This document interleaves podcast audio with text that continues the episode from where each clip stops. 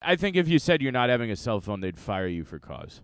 Well, what if I was like, look, I know this is a crazy idea, but I'm doing this thing where I'm not going to get a cell phone. If that means you can't have me work here anymore, I understand. I think I've brought this company a lot of value. And in reality, the type I work I, I do for you is a lot more analytical. I'm supposed to look at the big picture and then come up with solutions. I think it's literally like if you get hired to work as a, a parking lot security guard every Friday night and Saturday morning. Those are your shifts. And then you come along two weeks later and say, I've become an observant Jew and now I'm observing Shabbat and I need to take every Friday night and Saturday morning off, but I'm happy to work the rest of the week.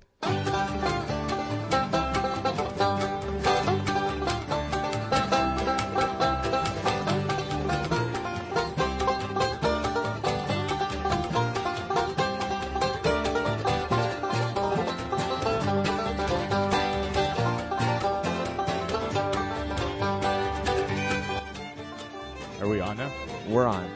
Welcome back to Landline Podcast, part two of Alex versus Saul, Saul versus Alex on the porch in Hanover, New Hampshire. Holiday weekend special. That's right, July 1st. Saul, what are your plans for the 4th? Do you have anything uh, bubbling? You're looking at him. I'm going to sit on your porch all weekend until someone tells me to leave.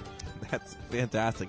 I think Fourth of July, one of those great holidays. It does have a ton of importance. It does warrant uh, a good celebration, and there's no religious component, which I like. I mean, I like religion, but it's just a nice non-religious holiday. And it's really like you know New Year's where it's like there's a time limit. That's why we hate New Year's so much. There's a time. There's like a, a an impending time of doom. Uh, Christmas also a time. It's like New Year's or Christmas Eve into into Christmas Day.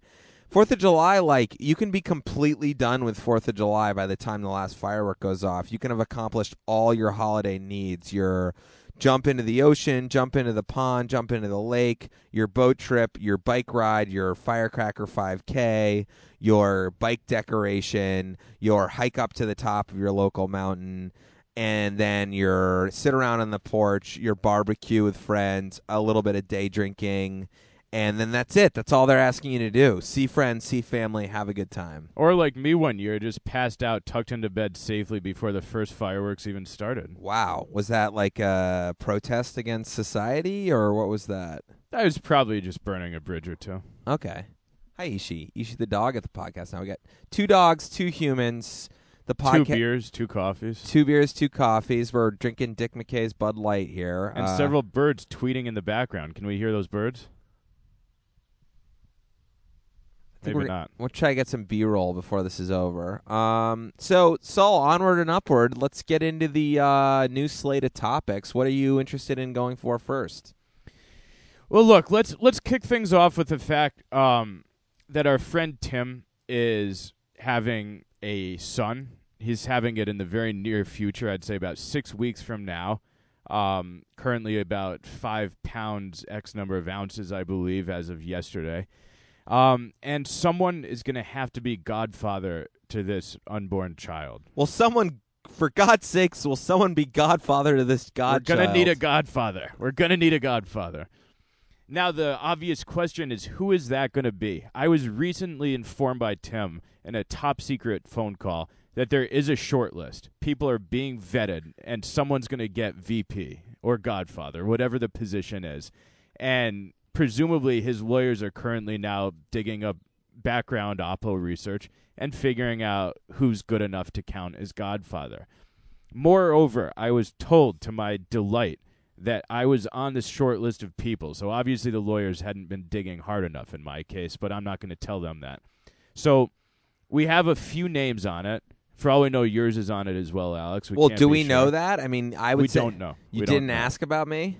The only thing I'm quite sure about is that my name is on it and Max's name is not. Which made Max angrier than anything I've ever heard him be angry about, except when we alleged that he wasn't as fit as he says he is.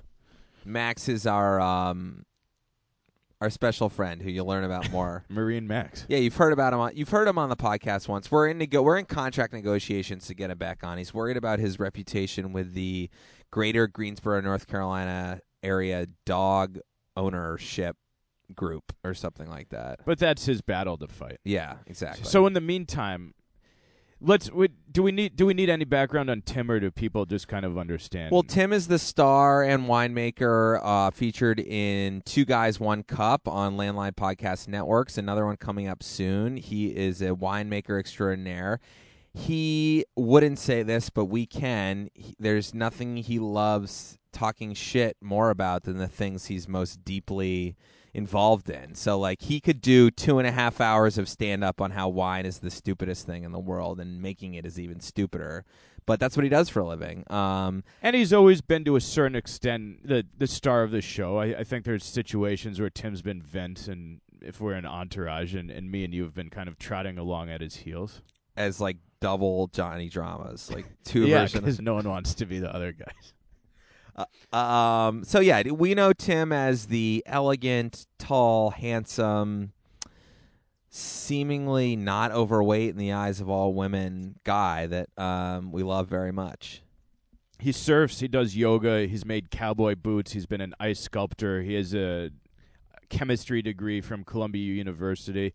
And I'm saying all these good things about him primarily because we're Gonna starting tear a him wine down? company together. Oh, okay. And obviously, I want Tim to give me as many shares as possible. We're hoping Tim doles out shares to Saul and I in the wine company he, he needs us nothing for. So, anyways, but but onward and upward. He needs a godfather. He needs a godfather. So I I did a few calculations in my head. The the obvious choice would be Jeff, Tim's brother, or perhaps Calvin, Rachel's brother. But thank God these two brothers cancel each other out. There's no way they can give it to one brother and then the other. So both Oh. brothers are off, right? Well, well analyzed. I've spent many many hours on this. So so right away, right? I- two I of mean, my that- chief competitors have crossed each other off. They've I- canceled each other. We traded pawns. I think that's interesting logic, but I don't think it's something that you could bet the farm on. See, I do. I don't think you can give it to one side and not the other. Well, if a bro, but one brother has two kids or three kids or something, and he doesn't, I feel like, Yeah, no, other one's a successful art collector. By No. collector, I mean artist. yeah, he's an artist. Right, but that's my point. They But- each have something in their lives that But I'm isn't missing. that that's the way? Like if you if you have several brothers and you need to, a best man, it, like I think B- Godfather is of the best man, right? It's like when you're shopping at Walmart for a best man, like Godfather's in a similar area. It abuts it abuts that neighborhood. It's top shelf. It's definitely top shelf stuff. So, Yeah. so but it's like part of the same. It's like cousins of the same p- job, right? I mean, Because who really knows what they do? Well, I think a god. What does a Godfather do? I think you take care of the kid if the parents die in a car crash. I have a godfather, and I I love him. mean, He's amazing. Me yeah. knocking on wood. Well, we know what Godfathers do. Okay. Okay. They send presents. They give you your first beer. They, you know, call in to say happy birthday if they remember. Okay, so as much as I hate giving people presents, I do love giving people their first beers, which is partly why I want to be this godfather. But just briefly to to hash out the brother thing completely. Okay. I I disagree. I I agree with you that that could be one way they went. We got two brothers. Let's not give it to one. I think you have of those two brothers, one of the husband, one of the dad, one of the mom. The brother of the mom is way younger, has no family, has no wife, and it would be more of like, you know, if it's like a video game character, he should get the next little attribute. He needs to get like the sword and the uh, sheath, whatever you put a sword into. Versus the other one is fully tricked out. He has a family, has a home, he has three children, he has a job. So it's like to, that would be like unfair to stack him up with like another accolade. It's like right in the face. But I think that they could easily give it to Calvin and and the the the brother of the mother and not necessarily ruin their relationship with the other brother. I don't think there's a lot of risk there. Very interesting. Well, that obviously made me more paranoid because I thought I had deleted two big, powerful competitors from the list, and I haven't. But let's so let's put the brothers in their own little category for now, and talk about who else is probably on that list. You might be on it. You definitely might be. Oh, not, a little uh, A little breezy. a cooling breeze coming through our outdoor studios in the Upper Valley. Um, I could be on it. I, do you want me to give reasons why it shouldn't be me? That's an interesting angle. Yeah, I'd love that. Okay, I'm we live we live this part and send it to Tim. we live 3,000 miles away, and I can't be relied on to live any closer. And although we're all hoping that you move out of the Bay Area because we want to hear about your internal struggle about wanting to move back once you do, um, the chances of me ever being within a reasonable car drive away from a place that Tim and Rachel will probably stay, California, is pretty slim. Now, They could at least call me and know that in 45 minutes I could be there to babysit while they go out on date night. yeah, and even if you're not in the area, you'll pay way too much money for a first class plane ticket to fly. So, know, Happily.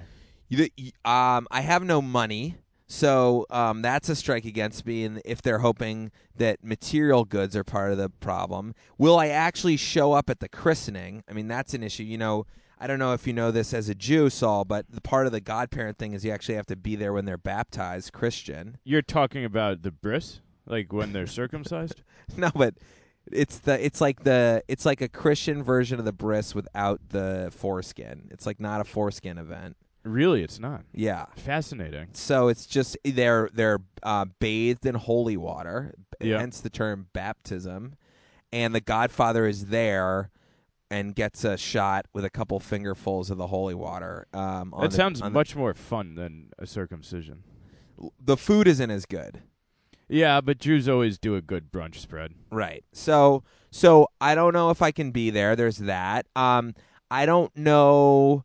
You know, I get well. Here's a so so those are reasons against me. Will I give them good presents? Now, here are a couple reasons for me, and then I'd like to dive into into what you think the decision making of a go- of a parents who need a godfather is. But one good thing about me is if I do end up on the East Coast, divorced from my wife because she would never live there for the rest of her life. Um, do can they send their kid to my house for two weeks in the summer as sort of like a New England camp?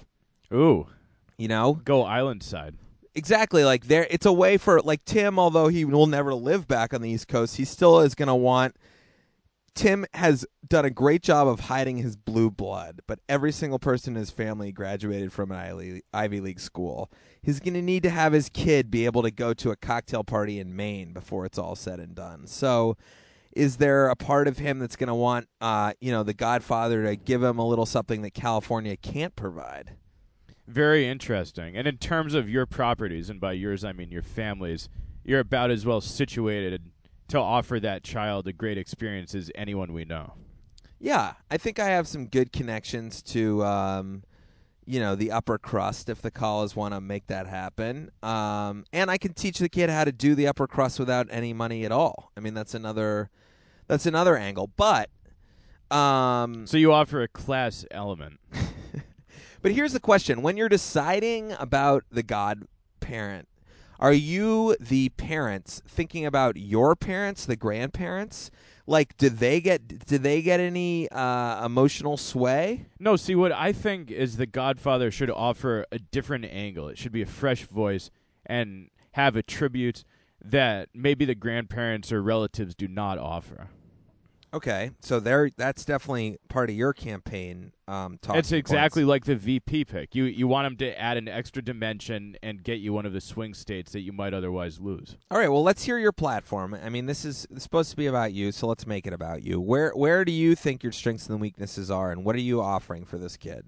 All right, and then we'll con- then we'll continue analyzing the competition. So, for me, for me, my my strengths are very obvious and abundant. Um, number one, proximity. As as much as we know that I might, at a drop of the hat, move far, far away from where I am now. For the moment, Tim has to make his decisions in recognition of the fact that I live right down the street from him, and by down the street, I mean down a long traffic choked highway over a bridge. But the point is, I can be there in 45 minutes if and when I have to be. And whether that involves stealing wine from his basement, which is why I usually go, or being godfather to his child, I'm ready and willing to wear any hat that someone hands me, especially if it's a gaudy hat with some sort of feather stuck in the brim. so number one, proximity. I'm I'm firing firing away on that one. Number two, lavishness let's not forget that as we're going to talk about later in this show, I'm no stranger to spending money. And to be honest, spending money is not something that intimidates me. I'm comfortable with it. I know the process. I can take my wallet out and take a credit card out with about as fast as a pull on the trigger as anyone in this country. I'd advocate. Um, so I think that if Tim's child basically is just worked into my lifestyle, that next time I'm in Barney's and I'm buying that three piece suit, that I go down to the little kids Barney's and I pick him up a little three piece suit because that's what Godfathers do. Next time I'm ordering a steak dinner, uh, maybe I ask for a little extra filet mignon to, to bring back or something like that. So my point is that this child will be getting a degree of lavishness that otherwise he might not. Can we agree on that? Yeah. Now, do you think that's a good model for a godchild that you can just spend frivolously on uh, cheaply made three piece suits that can be returned at the drop of a hat, and that the life is all about being able to detach from any passion in your work in order to be able to have a uh, color coded plastic American Express card? Of course I do. Why would you even suggest for a moment that I don't think that? See, Tim offers a fair amount of what you're offering in that department. No, Tim. Tim's going to be the one to get his kid like a you know a a 25cc Honda Dream tricycle that he can drive around for too much money on eBay. But I'm going to be the one to get the kid his first tuxedo, All right. I mean, that's a selling point. imported from Italy. I think you're really you're pitching to the mom at this point. She likes that. I know. Dress her little son up in a tuxedo. Absolutely. Maybe a couple jewels would find their way into the shopping bag for for that same mother. Okay. So we got so you're Lavishness of lifestyle, horrible with proximity. money. Yep. Nah, let's not use the word horrible anywhere in this pitch. You can edit that out. now, number three is is I'm going to throw in a curveball here, but it's an undeniable one. My passion for storytelling and my work in education. I would be a great godfather because I'd be the one who would sit on that kid's bed and tell him a, an amazing tale for like 45 minutes before it was time for him to go to sleep and he'd be the one then saying when is Godfather Saul going to be back in town so he can get to part two of that podcast, so to speak. We're not forgetting the fact, let's not lose sight of the fact that I work in education. I love telling stories, and these are qualities that well position me to be an excellent Godfather. If we were on a CNN debate right now, those little like meters that they attach to the balls of people in uh, background states would be like ticking up. Ding, You just- ding, ding. You just got a great. You have like a nice, long, broad peak building right now. That this is strong ground. You should use this in all your stump speeches. This last moment. Absolutely.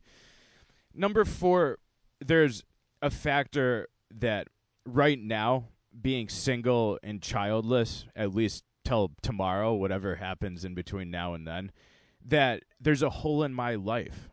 And I would take that affection that's not applied to the dog that I don't have, or the wife or girlfriend that I don't have, or the three kids that I don't have.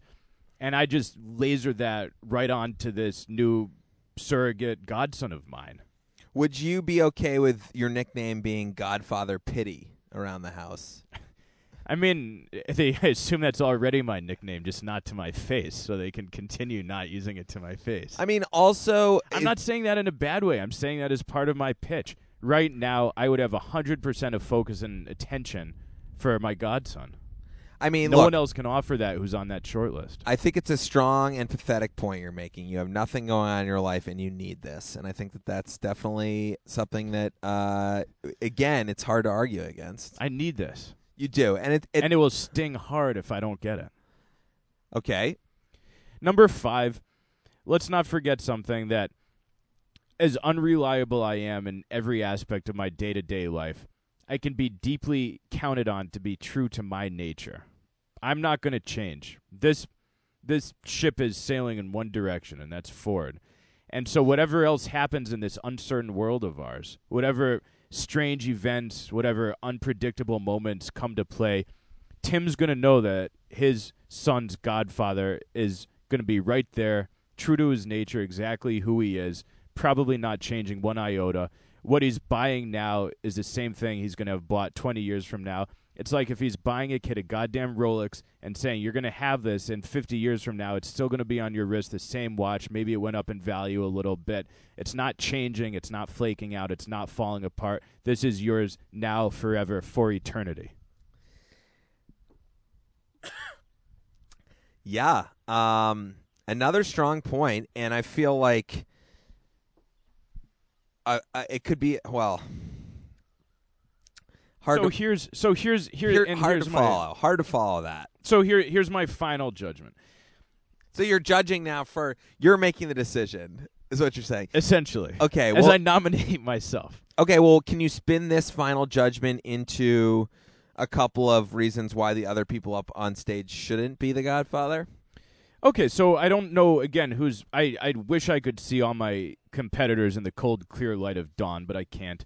Um, we've talked about we suspect that Rye is high up on that list. Rye's a very good friend of Tim's. He's a direct neighbor. He lives almost literally across the street. The baby could crawl there by day 5 probably. It's true. He's 44 and a half miles closer than you. They're in the same business. They make wine. Rye bought a house, so he's definitely not going anywhere.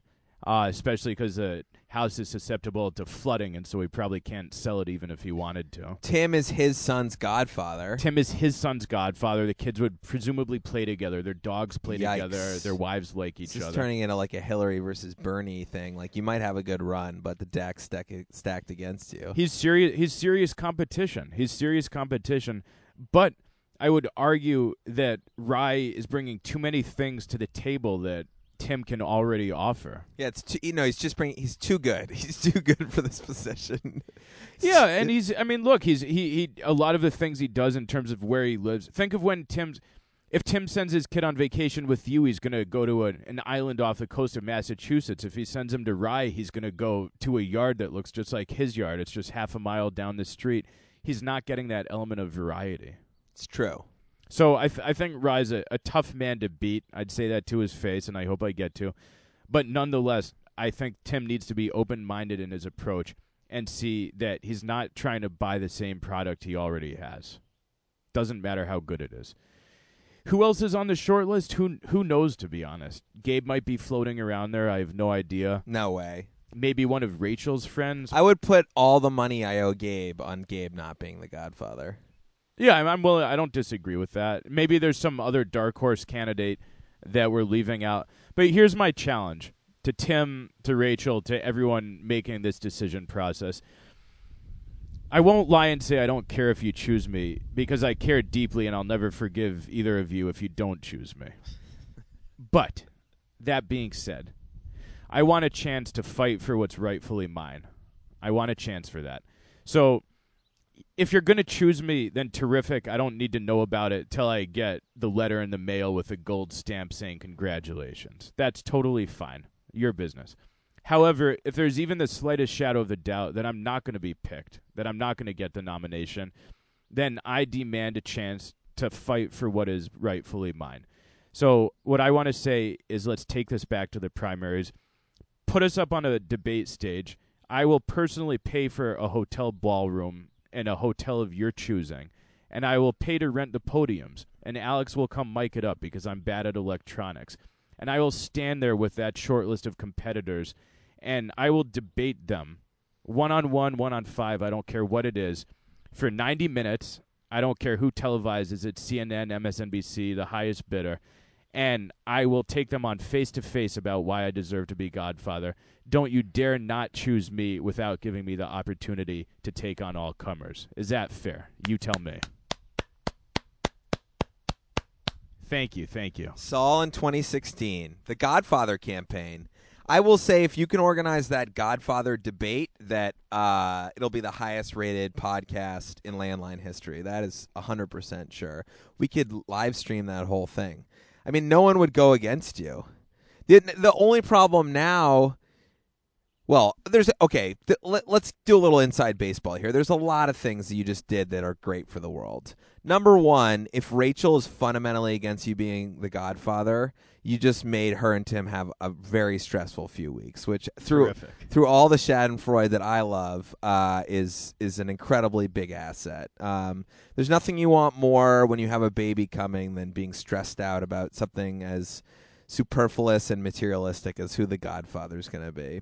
Two, you've positioned Tim exactly where he likes to be, which is to ruin someone's hopes. So you've laid all your hopes out on on the table, as it were, and now he has the opportunity. Like he probably they'd probably already had the cards made up announcing you as the Godfather at the baptism, which I rec- recommend you read a little bit about. Um, You mean the bris? And um, now that is also inside bel- baseball. I don't want to step on anyone's toes here.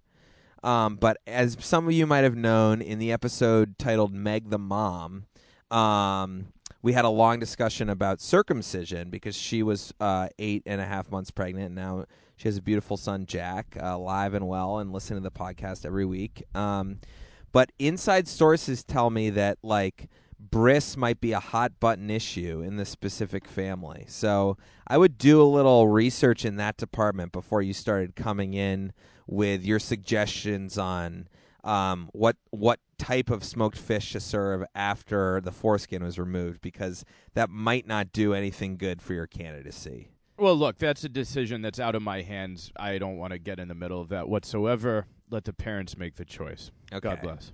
Um, and uh, other than that, I mean, I think we all love how um, disappointed you'll be if you don't get it, and we're all kind of rooting for that because it'll create such good content for this for this uh, media outlet and others.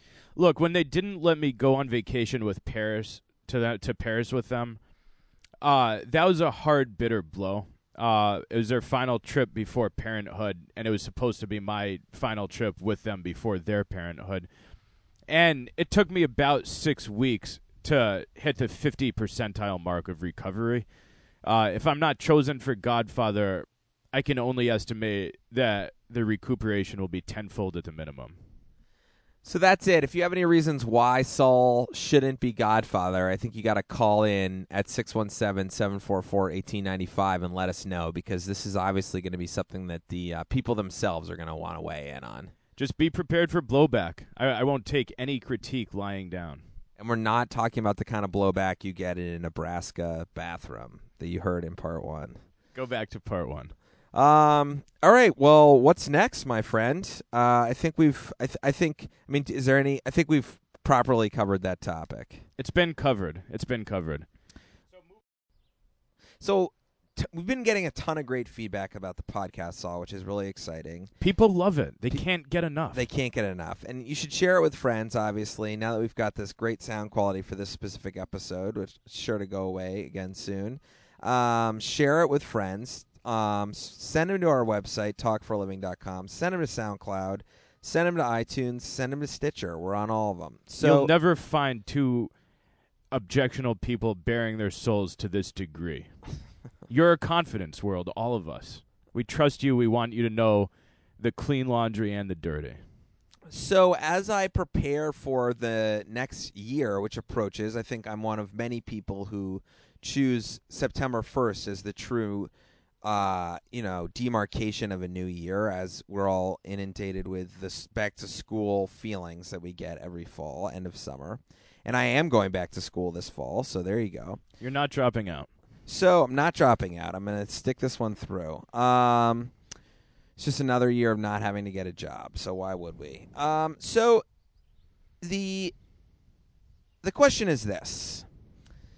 I was saying earlier to you that there's that part, and uh, uh, uh, I apologize to everyone who this offends because I know it's a sensitive topic. But there's a great moment in Tropic Thunder, a movie with Ben Stiller, Robert Downey Jr., Danny McBride, um, amongst others. I'm forgetting another big star that's in there, and um, it's about movie stars who are think they're in a movie, but it's actual real life in the jungle. It's a great movie. I'm sure many of you have seen it.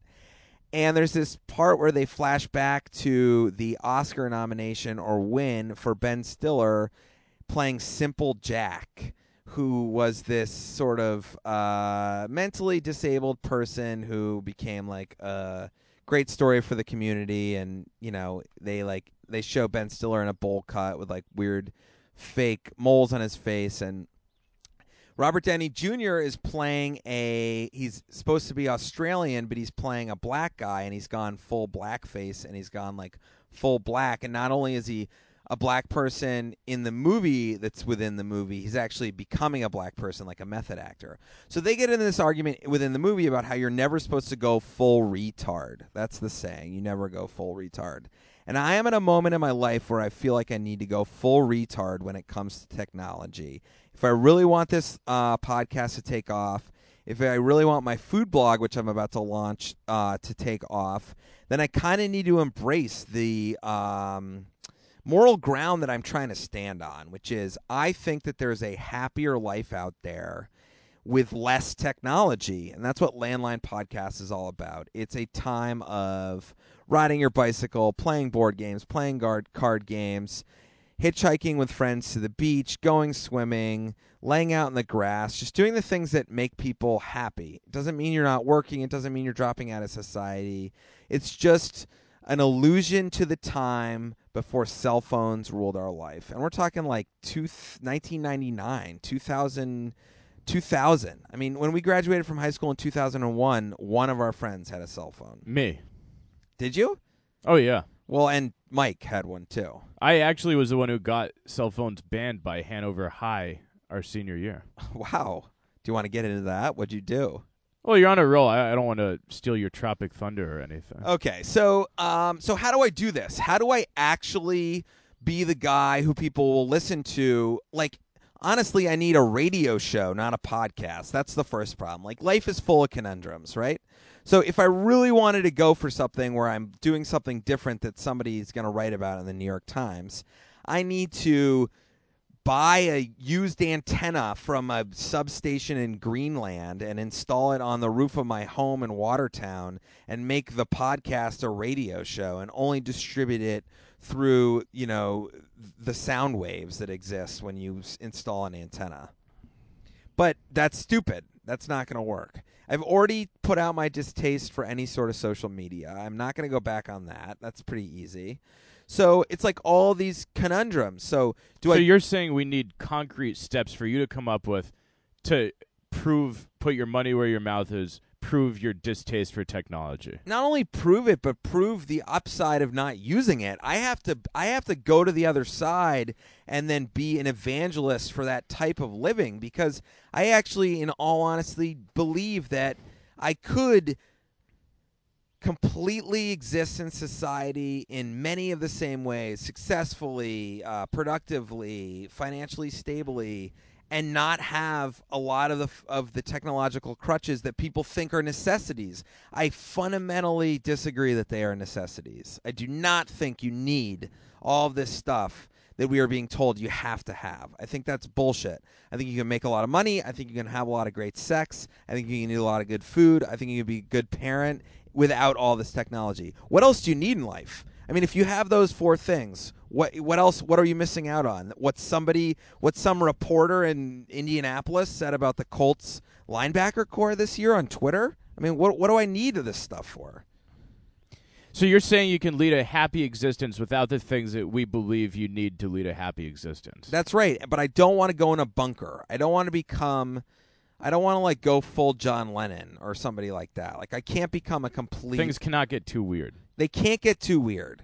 How can you know? This is part of this is a core of one of my arguments about cell phones being so insane. Which are has there ever been an invention that was so universally celebrated as necessity so quickly? I mean, people thought running water. What they were more pessimistic about running water than they were about cell phones. In whenever running water came out, they're like, "Yeah, I don't know, coming through a tube, I'm not so sure. I'd rather just walk down to the spring with a bucket. It's good exercise. I know it's fresh. I know where it comes from. It's part of my routine. I'm going to take a pass on running water for a little while." And ironically, probably at this point, more people have cell phones than running water. I mean, that's the thing. Who is crazier? A upper middle class mom with two kids and no cell phone or a uh, schizophrenic cat crack addict on the side of the street in New York with a cell phone? So for a long time, Alex, you refused to buy a smartphone, but your compromise was the phone that we called Moon Phone affectionately, which was basically the simplest, least frilled cell phone you could buy. You couldn't really send text messages on it. You couldn't go on the internet or anything. It was just a bare bones, basic little white phone from like 1985 with, I believe, a nice flashlight feature. I could be wrong. It's true, but I do have to just go back to my earlier rant before we get into the moon phone. And really, the moon phone boils down to you can always detach by just buying a phone that came out two years ago. That's like an easy, quick fix. If you are trying to like not only get annoying comments at a party, but also like just feel like you're a little bit different, just go two years back. To go back to the schizophrenic crack addict on New York with a cell phone versus the suburban mother. I, I'm serious. I think you could find more people who are like, well, I get where the crack addict is coming from. Didn't come up, didn't grow up in a good home. Dad was abusive, incredibly smart, saw how weird the world was, saw how everything was like, you know, bass backwards, lived through the Vietnam War, tried crack, got addicted. I get it. I get where he's coming from. Suburban mom, minivan, you know, family, no cell phone, insane. Insane. They'd lock her up. They'd lock her up. I mean, think about what the other mothers would say on the side of the uh, soccer field. So how how can we turn you into the crack addict? Is what we want to know. well, how can I? I mean, I know how I can do it. How can I succeed making media? How can I make my life making the media that we're making right now without going nuts with the Snapchat, Twitter? Like the the most listened to podcasts of Landline are the ones that I do with Giles because he puts it on Facebook. I thought ours were the most listened to. Mm, well, I mean, we're up there. We're we're in the running. Really?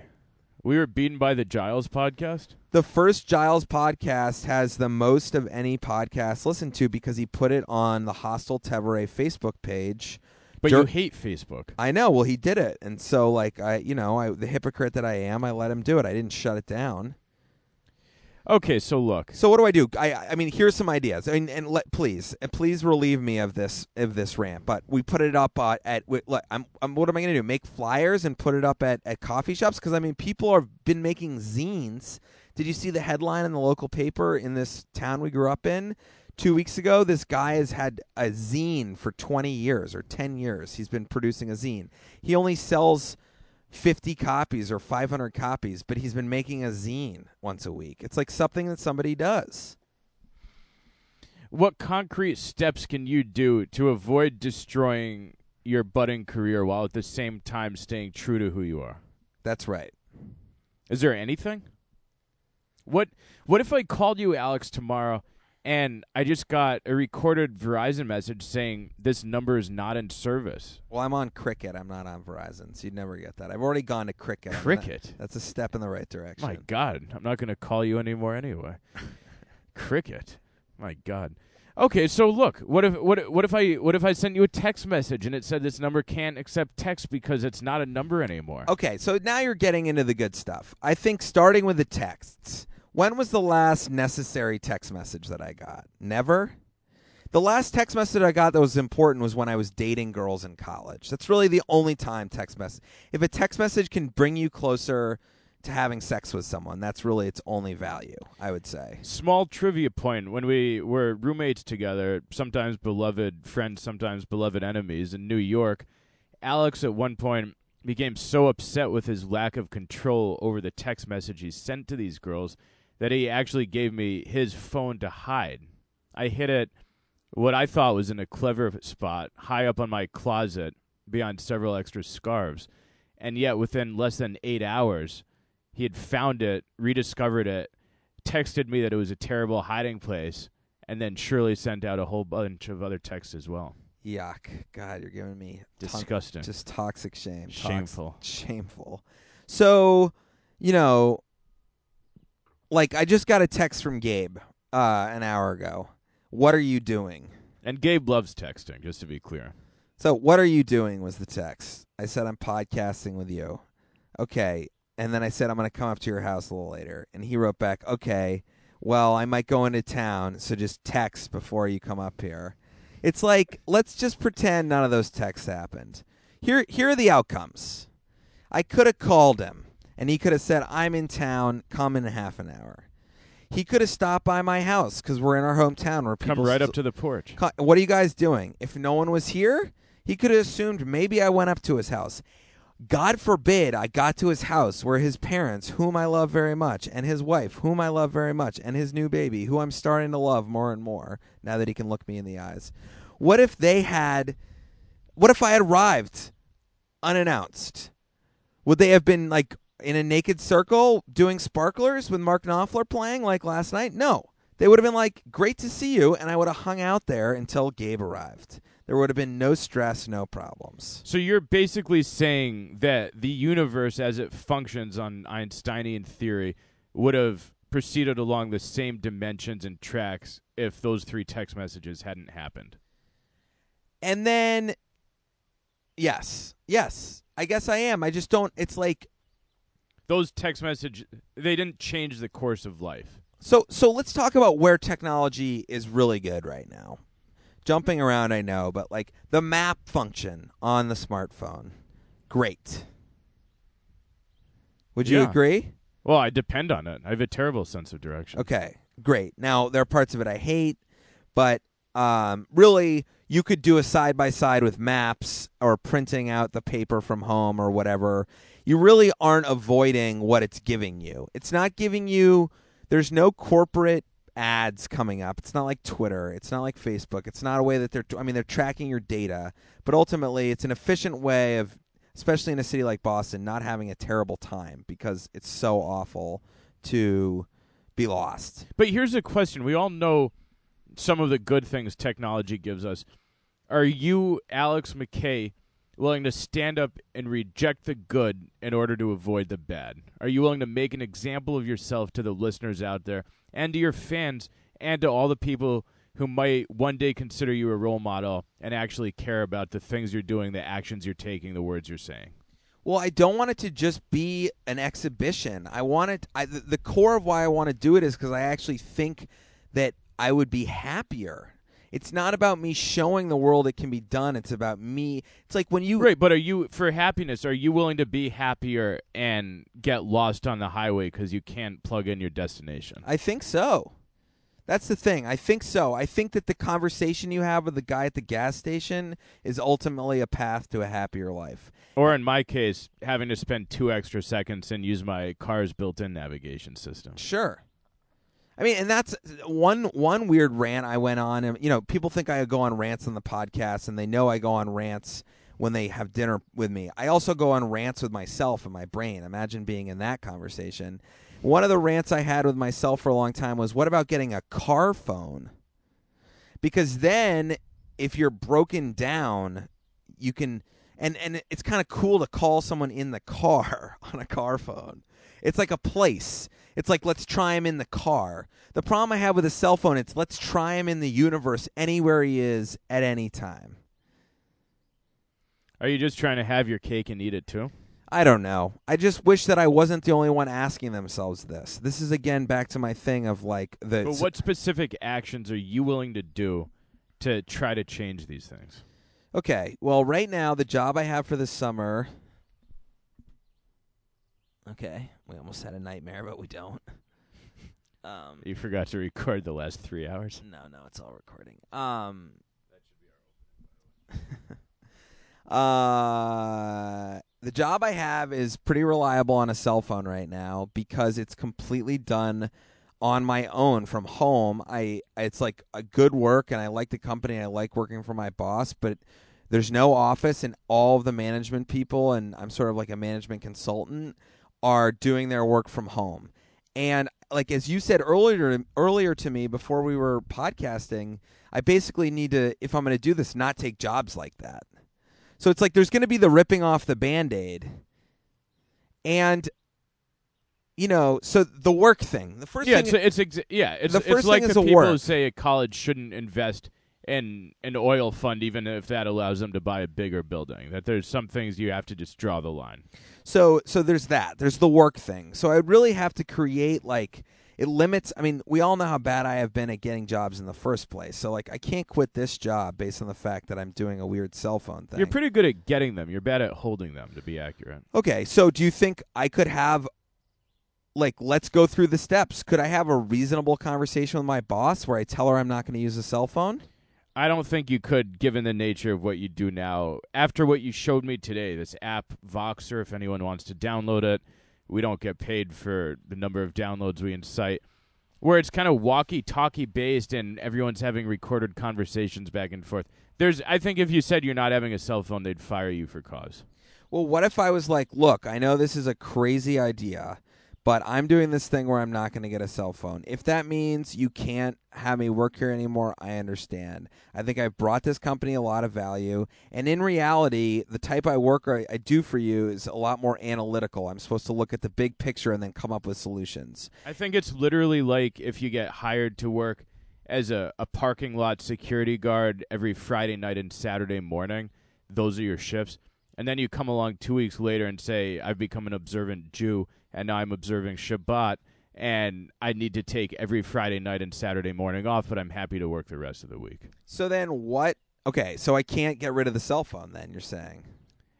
Uh, not before you get rid of your job. Okay. Which is fine because eventually you'll get angry or frustrated at your job anyway and either quit or get fired. And then you're back to square one. Yeah, but I got to stop having that sort of behavior unless we can get the podcast to make us money. Oh, it's going to make us money once you throw away your cell phone. Well, you see the Look, we got chickens and eggs here, Alex, and we just have to somehow cook them all into an omelet. I mean, here's the other thing. In the if I wanted to wean off, I know you don't believe in wean. You're somebody who gets drunk three months in a row and then doesn't drink for three years. But uh, For the record, I disagree with that assessment. Continue. but do you think that I could change my behavior vis-a-vis my cell phone to start?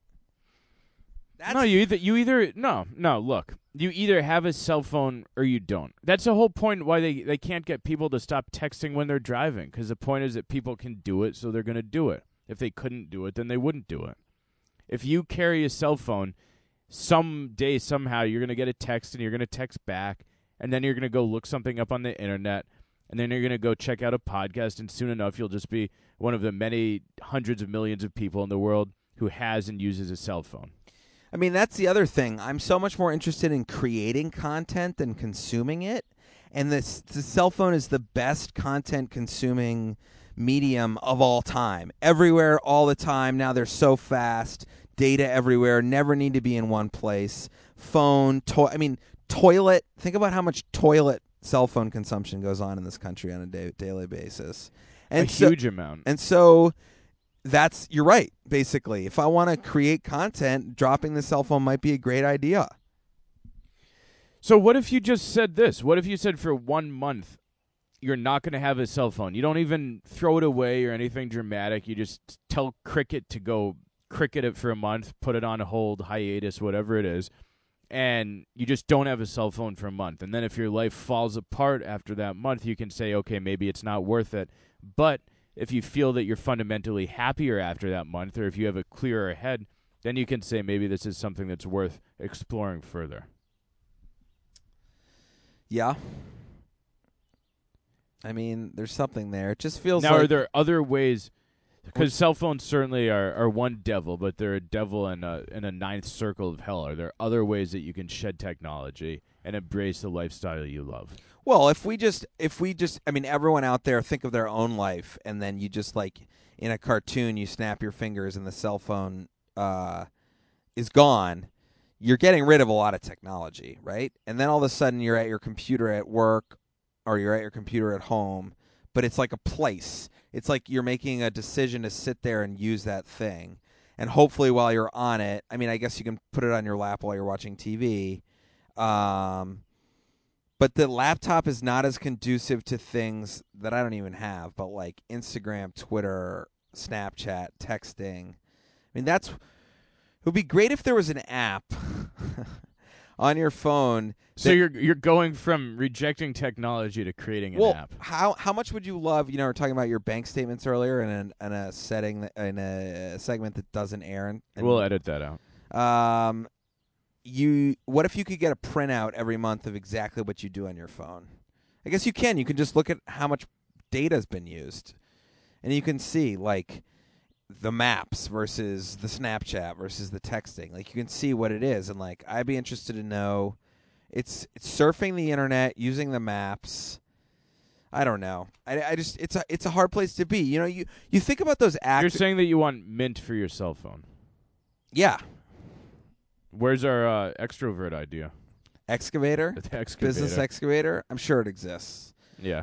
So so um if you think about like Joaquin Phoenix or Jesse Eisenberg, they go on like Dave Letterman and one of the things that the producer has told Dave so that he has something to talk about, it's always like, "So I heard you don't have a cell phone," and they get like 90 seconds out of that. There's Look, I have I have a different question for you, Alex. Wait, I just want to say this, Saul. Okay. I'm trying to become successful enough in the things that I like to do that I can take the cell phone away.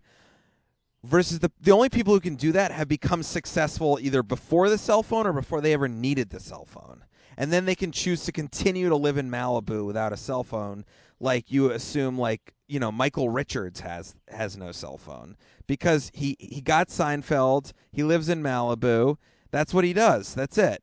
Well, he also became the first victim of. I don't want to call him a victim. He became the first casualty of social media in the civilized world, and he probably hates cell phones so much more than you do. Right. Anyways, what's your question? My question is this: Has your last night you cooked a delicious berry crisp for close friends on a starry lit hill over a fire and some sort of cast iron pan being your only technology? Has your cell phone ever made you that happy? No. Of course not. I mean, the first thing I did yesterday morning at 6:45 a.m. was hand-pitted deliciously ripe Washington cherries and cut a bunch of Massachusetts field strawberries and put them in a bowl to macerate with a little bit of Vermont granulated maple sugar and a squeeze of lemon. And then they just I knew that they were like a little prize in my fridge that was going to hang out all day long So it made you happy the whole day. the whole day. Then I got to pour them in that cast iron. I loved how we were cooking that whole thing on a grill, and it came out delicious. And we hand whipped the cream. The we hand whipped cr- whipped cream as a group over around the grill. I mean, was that was that not a great experience? That was the ultimate landline experience. I arrived late, so I only ate the whipped cream, but it was delicious. Okay. But I would have loved to be there hand whipping it as well. So if my answer was yes, then what? Then we're adding evidence to the fact that maybe you don't need your cell phone the way you think you do. Well, I don't think I need it. Then why do you have it? I think my job right now is the last tether. And I don't think it's a good thing for my family, for myself, and for this podcast community for me to lose my job. I just don't. I think that we've got it. We have to create some stability so that I'm not. Look, from a selfish point of view, if you lost your job, I'd feel better because I'd think you could focus more on the podcast. But I'm admitting that's from my point of view. And the podcast needs to be like tight, and the podcast needs to stand on its own two feet. So I need to keep it afloat before it keeps me afloat. Um, So when can you get rid of your job and thus your cell phone? Well, let's a set a hard date. It's a summer internship, and it should. It you know, I mean, I, I have the opportunity to continue to work for them through this through the school year. We need to plan your Brexit. When are you going to leave the union of September. I think? September one. My wife is back in Massachusetts. She's not in New York anymore. I have a set schedule with school. I have computer. I have a laptop computer around a huge percentage of my day, and I'm like starting the last year of school before I set off on like my newly invigorated business career in a direction that uh, of my choosing. It's not the world is not choosing how I get to spend and make my money. You know, excuse me, how to spend my professional time and make my money moving forward. I get to choose. And the reason that I'm getting a business degree is in order to arm me with the tools to be able to make my own decisions. And so if that is what I'm truly trying to do, then that that's the, that's the step I that's the first step I need to take into the next part of my life is like crafting the interaction with technology that I want to have. So 60 days from now, cell phone goes. All right, that's the landline challenge, I guess. Yep. And so maybe that's a nice bit we can do where we come back and talk about the things I'm going to miss. And one of them will be cell phones. Well, it's all it's all I think it just boils down to the cell phone. I mean, I think if Landline is reaching its 50th episode and we're treating this entire 50 episode run as a preview, like a play on Broadway, and the reviews are in and people are like it and we're getting better and working out the kinks, that when the launch happens of the first show with new voiceovers in the and a new piece of equipment that makes our audio via phone line that much better, I think that's the time to dump the cell phone and make not having a cell phone a feature of each landline podcast. I mean, it marries perfectly with the subject matter. It's not called a cell phone line. No, it's not. All right, good enough. We I think we've accomplished something concrete. Well, I think that's it, Saul. Um, we've talked for a good long time. We've we've done we've done two parts. We've done a lot. We appreciate you staying with us. I think we've accomplished a lot in this first live episode on the porch. Um, as always, tell friends about the podcast at talkforaliving.com. Landline podcast on SoundCloud, iTunes, and Stitcher. Call the landline 617 744 1895. We are not beyond email, uh, save for all of the bashing I just did. So email us at landlinepodcast at gmail.com. But as always, the best thing you can do is continue listening and to spread the word to a friend. Go back to old episodes on the SoundCloud archive. Coming up, we have Two Guys, One Cup. We have more movie reviews. We have another cocktail hour with Giles. And we're going to get the band back together for a little Triangle Sports with Chris and Mike from New England and Southern Chile maybe just check in on the Patriots a little bit for all you sports fans out there. So, Saul, any uh, no weekend news this time, but any words of encouragement for people as they go out into their Fourth of July weekend, even though they're going to be listening to this probably after Fourth of July? I really forgot how much I hate deer flies. I gotta say, living in California, you just forget about them. So stay clear of the deer flies. Shoot off some fireworks. Uh, don't blow off any limbs.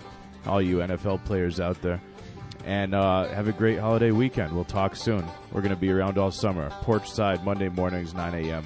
Too much coffee. Stop by, call in, anything you want to do. All right. For everyone who's got a hangover out there and is hot, humid, good luck with that. So, adios, my friends. Eat local, eat seasonal, don't eat shitty food.